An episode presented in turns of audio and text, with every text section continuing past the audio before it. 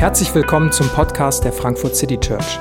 Schön, dass du eingeschaltet hast. Wir wünschen dir viele inspirierende Momente beim Hören der Predigt.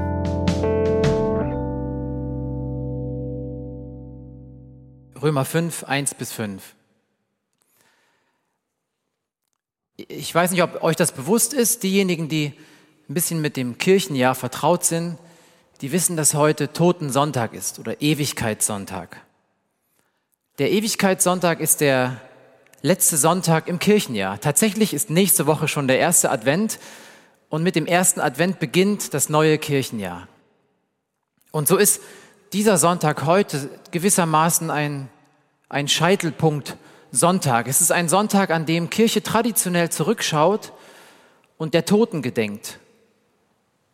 Aber gleichzeitig ist es auch ein Sonntag, an dem Kirche immer schon vorausgeschaut hat und sich gefragt hat, was ist diese ewige Hoffnung, die christlicher Glaube auch ausmacht. Und wir schließen heute unsere aktuelle Predigtreihe ab. Gute Neuigkeiten, endlich gute Neuigkeiten. Wir haben in den letzten Wochen versucht, aus unterschiedlichen Perspektiven auf diese eine gute Nachricht, auf dieses Evangelium zu schauen. Und wir haben zum Beispiel gesehen, dass das Evangelium keine Ideologie, kein philosophisches Gedankengebäude, keine Dogmatik, keine Institution, keine philosophische oder keine politische Richtung ist, sondern eine Botschaft, eine Nachricht, eine Neuigkeit. Die Nachricht, dass Gott selbst in Jesus Christus zu uns Menschen gekommen ist, um uns in unserer Verlorenheit zu finden und uns Versöhnung und eine ewige Beziehung mit Gott anzubieten. Und wir haben gesehen, dass diese Botschaft in der historischen Person Jesus von Nazareth verankert ist, dort ihren Ausgang genommen hat und von dort eine Bewegung geworden ist, die die ganze Welt durchdrungen hat schon. Wir haben dann gesehen an dem Gleichnis der beiden verlorenen Söhne, dass wir alle gleichermaßen die Einladung des Vaters kommen, dass wir, egal ob wir ein moralisch einwandfreies Leben geführt haben oder nicht, dass wir uns alle vom Herzen Gottes, vom Herzen des Vaters distanziert haben und diese Einladung nötig haben, zurückzukommen. Wir haben auch versucht zu zeigen, dass diese frohe Botschaft, dieses Evangelium uns eine neue Identität gibt und wie das Evangelium die Kraft hat, unsere Freunde, unsere Stadt und ja die ganze Welt zu durchdringen und zu verändern. Und ich denke und ich hoffe, dass wir in den letzten Wochen eine Ahnung davon bekommen haben, dass das Evangelium nicht nur das ABC des Glaubens ist, sondern das A bis Z. Und zum Abschluss dieser unserer Predigtreihe wollen wir an diesem Ewigkeitssonntag mal einen Blick in die Zukunft wagen. Welche Perspektive bietet sich für, für die Zukunft für uns? Was dürfen wir hoffen? Warum können wir hoffen? Ist die Hoffnung auf ein ewiges Leben nach dem Tod tragfähig? Ist sie mehr als eine naive Jenseitsvertröstung? Ist sie mehr als ein Trugbild, das uns vielleicht maximal von den gegenwärtigen Problemen ablenken kann? Ist die Hoffnung mehr als ein subjektives Gefühl? Was ist diese christliche Hoffnung? Ich finde dieser Predigtext dieser Predigtext aus Römer 5, die Verse 1 bis 5, ist ein, eine großartige Passage. In ganz wenigen Zeilen rekapituliert Paulus, was das Evangelium ist, was er versucht hat, fünf Kapitel lang bis dahin zu beschreiben und wagt von dort aus dann einen gewaltigen Blick in die Zukunft. Und ich hoffe, dass dieser Text uns jetzt alle begeistert, dass er uns ermutigt, und unsere Hoffnung erneuert und festigt. So steigt Paulus ein. Nachdem wir aufgrund des Glaubens für gerecht erklärt worden sind, haben wir Frieden mit Gott, unserem Herrn, durch Jesus Christus. Durch ihn, durch Jesus Christus haben wir freien Zugang zu der Gnade bekommen, die jetzt die Grundlage unseres Lebens ist. Und im Glauben nehmen wir das auch in Anspruch. Also Paulus fasst hier knapp zusammen, was er den Christen in Rom versucht hat, bisher aufzuzeigen. Und er zieht eine erste Bilanz. Er beschreibt das neue Verhältnis zwischen Mensch und Gott, das der Glaube ermöglicht. Er hat in den ersten Kapiteln des Römerbriefs nachgezeichnet, wie der Mensch willentlich und wissentlich aus der Beziehung zu Gott herausgetreten ist.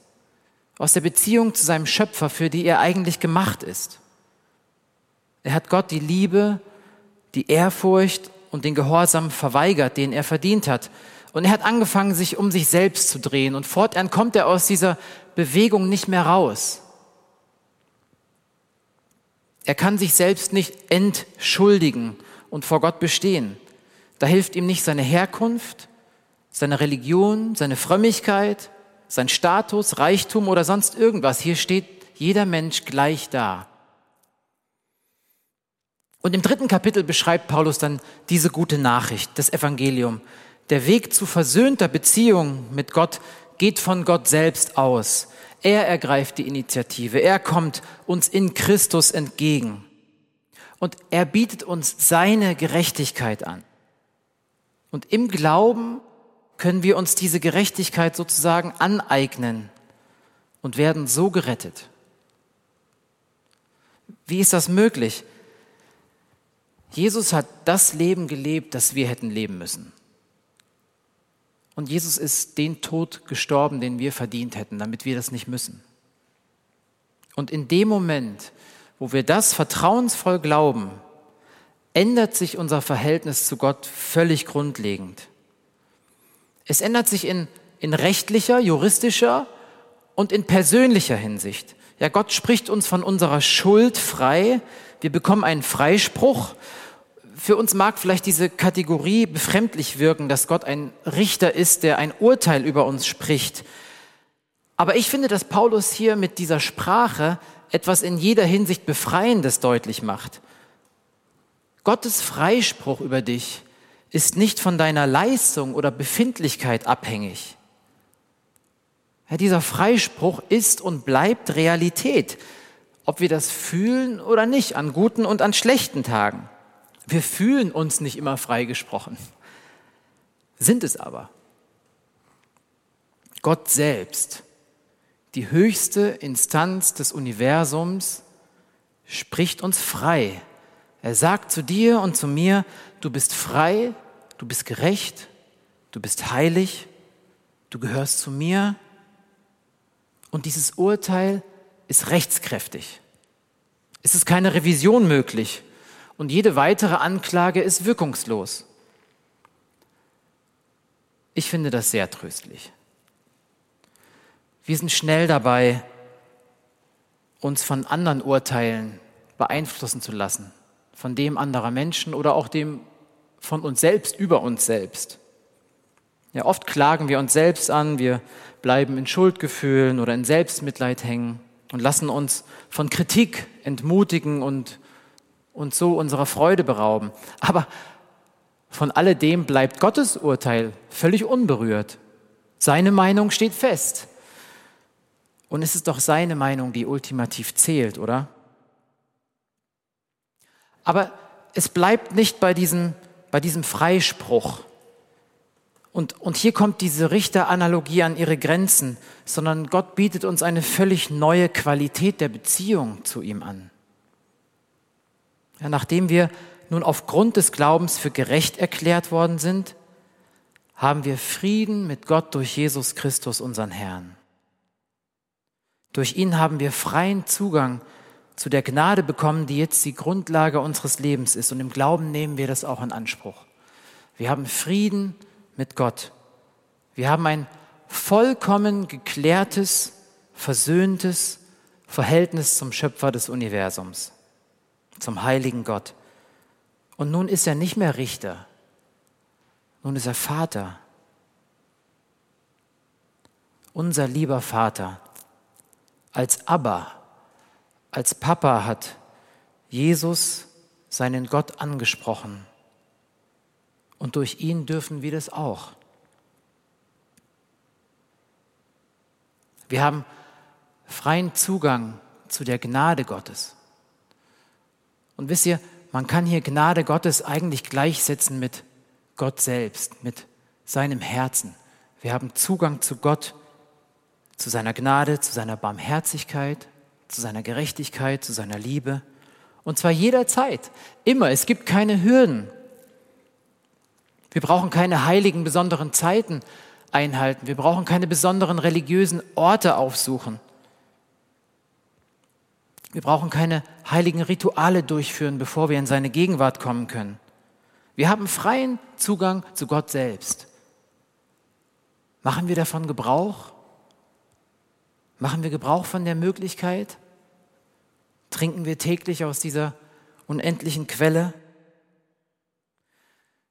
Wir können sogar so weit gehen zu sagen, dass genauso wie Gott seinen Sohn Jesus Christus sieht und liebt, genauso sieht und liebt er dich und mich. Das ist die frohe Botschaft. Das zu glauben heißt Christ sein. Das ist das Evangelium. Warum habe ich das jetzt so ausführlich behandelt? Ich habe das deswegen gemacht, weil das die Grundlage ist für den Blick in die Zukunft. Das ist das Fundament unserer Hoffnung. Von hier aus, von diesem neuen Standpunkt, dass wir gerecht erklärt worden sind und von hier aus, diesem neuen Verhältnis zu Gott, in dem wir leben, von hier aus kann Paulus in die Zukunft blicken und sagen, darüber hinaus haben wir eine Hoffnung, die uns mit Freude und Stolz erfüllt. Wir werden einmal an Gottes Herrlichkeit teilhaben. In diesem Text ist eindeutig Hoffnung das zentrale Wort. Es kommt dreimal vor. Warum können wir hoffnungsvoll und optimistisch in die Zukunft blicken? Weil das die logische Konsequenz aus dem ist, wie Gott sich vorgestellt hat, wie er uns gerettet hat und aus dem, was er uns versprochen hat. Für Paulus ist diese Hoffnung so viel mehr als eine vage Vermutung. Für ihn ist es keine unsichere Angelegenheit. Gibt es ein Leben nach dem Tod? Kommt da noch was? Manche sagen ja, manche nein. Nichts Genaues weiß man nicht. Paulus spricht eine ganz andere Sprache. Er sagt, wir sind von Freude und Stolz erfüllt. Eine vage Vermutung, Vermutung würde uns wohl kaum mit Freude und Stolz erfüllen.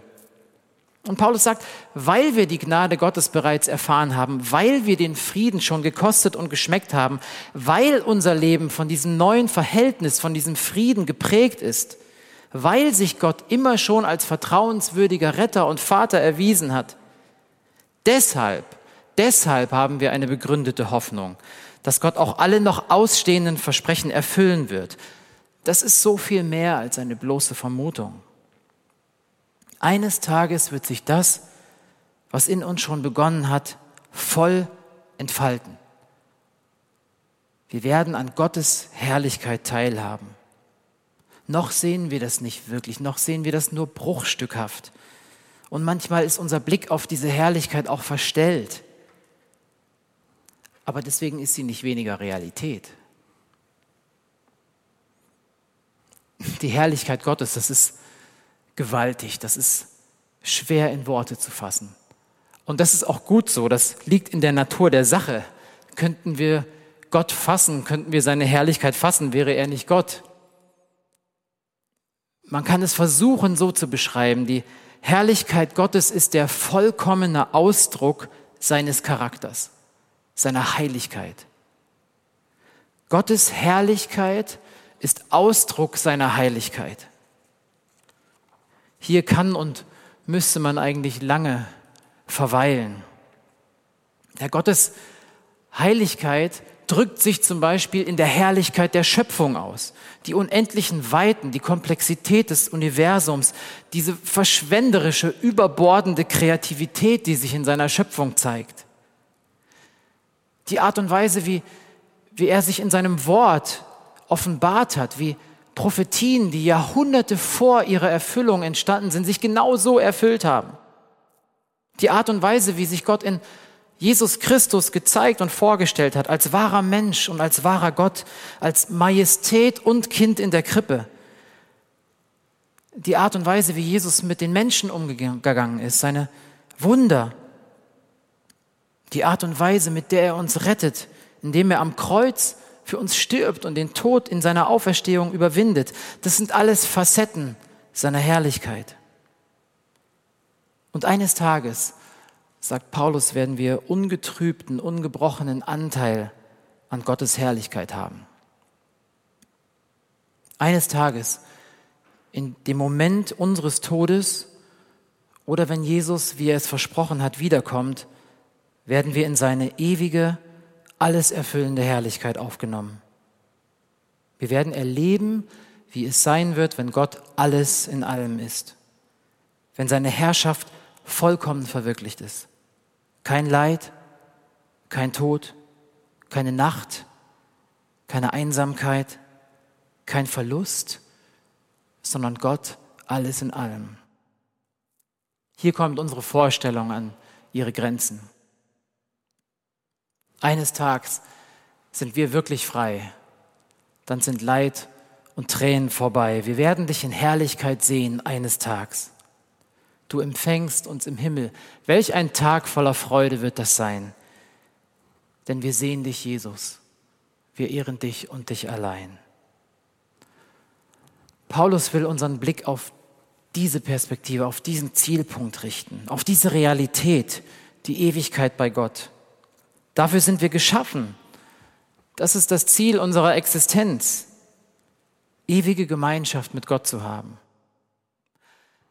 Und wir merken, wie sich Paulus in diesem Gedankengang fast überschlägt, wie begeistert er ist. Wir sind durch Jesus Christus gerecht geworden. Wir sind Kinder Gottes. Wir haben jederzeit Zugang zu dieser Gnade. Wir haben Frieden diese Güte ist das Fundament unseres neuen Lebens geworden. Wir haben die feste Hoffnung, einmal an seiner Herrlichkeit teilzuhaben. Und als wäre das nicht schon genug des Guten, beginnt er seinen neuen Satz und will noch einen draufsetzen. Doch nicht nur darüber freuen wir uns, sondern wir freuen uns auch über die Nöte, die wir jetzt durchmachen. Honestly, ernsthaft. Soll das ein Witz sein? Kommt jetzt doch noch das Kleingedruckte, das aber hier irgendwie so überhaupt nicht kleingedruckt ist, sondern so an exponierter Stelle, so als, als Höhepunkt seiner Gedankenkette steht. Was soll das denn? Er schreibt diesen Brief an die Christen in Rom, die brutaler Verfolgung ausgesetzt sind, weil sie sich weigern, den Kaiser als Gott zu verehren. Und er hat doch auch an, am eigenen Leib so viel Leid, Verfolgung, Entbehrung, Hunger, Schmerz und Traurigkeit erlebt und erlitten. Wie kann er sowas sagen? Wir freuen uns auch über die Nöte, die wir jetzt durchmachen. Auch Jesus hat ähnliches gesagt. Wenn wir uns an seine Bergpredigt erinnern, glücklich zu preisen seid ihr, wenn man euch um meinetwillen beschimpft und verfolgt und zu Unrecht die schlimmsten Dinge nachsagt. Freut euch und jubelt, denn im Himmel wartet eine große Belohnung auf euch. Ich kann mir nicht vorstellen, dass hier Paulus und Jesus Leiden an sich verherrlichen. Ich kann mir nicht vorstellen, dass von uns verlangt wird, dass wir über unseren Problemen und Nöten in begeisterte Jubelrufe ausbrechen sollen. Das wäre irgendwie pervers. Aber offensichtlich hat Paulus von Jesus selbst hier eine völlig neue Perspektive auf Leiden bekommen. Ich habe mich in der Vorbereitung gefragt, warum Paulus eigentlich nicht chronologisch vorgeht. Er hätte ja sagen können, wir haben durch unseren Glauben an Jesus dieses neue Verhältnis zu Gott. Dieser Glaube wird dann durch Nöte irgendwie geprüft und geläutert und muss da durch und dann kommt der große Blick auf die Herrlichkeit. Aber Paulus dreht es um. Und ich glaube, er macht es ganz bewusst und spitzt es deswegen so zu. Er schaut von der Erfüllung der Hoffnung zurück auf die Nöte, die wir im Hier und Jetzt noch durchmachen müssen. Und ich glaube, das ist der Schlüssel. Die Schwierigkeiten sind real, ja. Wir müssen da noch durch. Wir leben noch in dieser gebrochenen Welt, in der so vieles noch nicht in Ordnung ist. Die Erfüllung steht noch aus. Aber wenn wir von der Ewigkeit her auf unser Leben schauen, dann bekommen wir eine andere Perspektive auf unser Hier und Jetzt. Weil Paulus das vor Augen hat, kann er anders gewichten. Er kann anders priorisieren. Und in 2. Korinther 4 sagt er das ähnlich. Denn die Nöte, die wir jetzt durchmachen, sind nur eine kleine Last und gehen bald vorüber. Und sie bringen uns etwas, was von unvergleichlich viel höherem Gewicht ist. Eine unvorstellbare und alles überragende Herrlichkeit, die nie vergeht. Und auch Jesus argumentiert so, freut euch und jubel, denn im Himmel wartet eine große Belohnung auf euch. Leid ist Leid, Schmerz ist Schmerz. Leiden ist kein Grund zum Jubeln. Aber unsere Nöte können und werden unsere Nöte nicht zerstören. Ja, sie dienen sogar noch dazu, dass unsere Hoffnung umso gewisser und umso fester wird. Denn wir wissen, dass Not uns lehrt, durchzuhalten. Und wer gelernt hat, durchzuhalten, ist bewährt. Und bewährt zu sein, festigt die Hoffnung.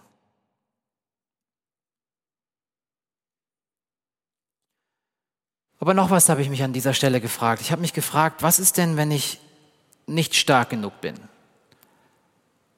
Was ist, wenn das Leid zu groß, wenn die Dunkelheit zu finster wird? Was ist, wenn ich mich nicht bewähre? Was ist, wenn es mir nicht gelingt, diese Perspektive einzunehmen und vom Ende auf mein Hier und Jetzt zu schauen? Was ist, wenn es mir nicht gelingt, an dieser Hoffnung festzuhalten. Ich meine, das macht schon alles irgendwie Sinn. Aber was ist mit meinem Schmerz jetzt?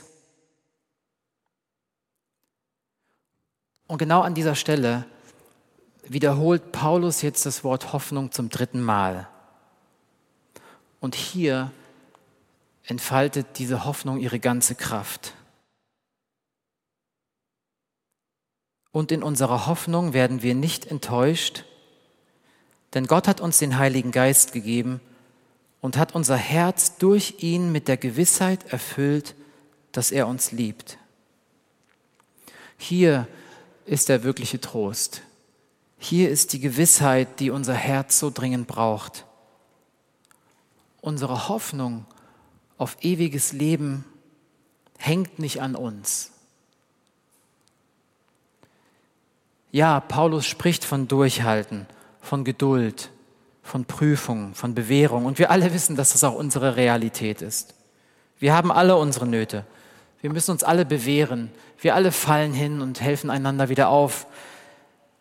Aber das Evangelium wäre keine frohe Botschaft und die christliche Hoffnung wäre im letzten nicht tragfähig, wenn es auf uns ankäme. Paulus sagt hier, unsere Hoffnung kann und wird nicht enttäuscht werden, weil Gott sich selbst für die Erfüllung verbürgt. Gott hat uns den Heiligen Geist gegeben und hat unser Herz durch ihn mit der Gewissheit erfüllt, dass er uns liebt. Gott hat uns in der Vergangenheit bereits seine Liebe erwiesen.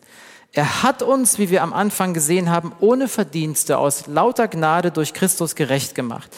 Er hat uns ein neues Verhältnis, das von Frieden und Liebe geprägt ist, geschenkt. Er hat uns unbeschränkten Zugang zu seinem Herzen geschenkt. Er hat uns eine neue Lebenshoffnung geschenkt, einmal an seiner Herrlichkeit teilzuhaben. Aber nicht nur das, er hat uns seinen Geist als Pfand, als Anzahlung schon gegeben. Er hat gewissermaßen einen Teil von sich in uns und bei uns gelassen. Wir haben schon Ewigkeit im Herzen. Und die Erfüllung unserer Hoffnung ist nicht abhängig von unserer Leistung, ja nicht einmal von dem Maß an Glauben und Vertrauen, das wir aufbringen können. Gott selbst sorgt für die Erfüllung seiner Versprechen. Gott selbst garantiert die Erfüllung unserer Hoffnung. Er selbst verbirgt sich mit seinem Geist dafür. Glaubst du das? Gott liebt uns. Und seine Liebe ist es, die uns bis zum Ende trägt. Gott würde sich selbst verleugnen und aufhören, Gott zu sein, wenn er sein Versprechen brechen würde. Das kann nicht und das wird nicht passieren. Wenn das alles wahr ist, dann ist auch der Tod keine existenzielle Bedrohung mehr. Er ist dann vielmehr der letzte Schritt zur Verwirklichung unserer Hoffnung. Kurz vor seiner Hinrichtung hat sich Dietrich Bonhoeffer von seinem Mitgefangenen mit den Worten verabschiedet, das ist das Ende, für mich ist es der Anfang. Für mich ist es der Beginn des Lebens. Das ist das Ende, für mich der Beginn des Lebens. Und C.S. Lewis beendet seine siebenbändige Narnia-Chronik mit diesen Worten. Hier endet für uns die Geschichte. Für sie in Narnia aber war es nur der Anfang der wahren Geschichte. Ihr ganzes Leben in dieser irdischen Welt und alle ihre Abenteuer in Narnia waren nur der Umschlag, waren nur das Titelblatt gewesen. Nun erst begannen sie das erste Kapitel der großen Geschichte, die noch keiner auf Erden gelesen hat. Der Geschichte, die ewig weitergeht und in der jedes Kapitel besser ist als das vorangegangene. Heute ist Ewigkeitssonntag. Und ich habe am Anfang gefragt, worauf wir hoffen können. Und ob unsere Hoffnung auf ewiges Leben begründet und tragfähig ist. Und ich bin überzeugt, ja, das ist sie. Denn es kommt letztlich nicht darauf an, ob wir stark genug sind, an dieser Hoffnung festzuhalten. Wisst ihr, nicht wir tragen die Hoffnung, sondern die Hoffnung trägt uns. Durch diese Zeit hindurch und hinein in die Ewigkeit. Amen.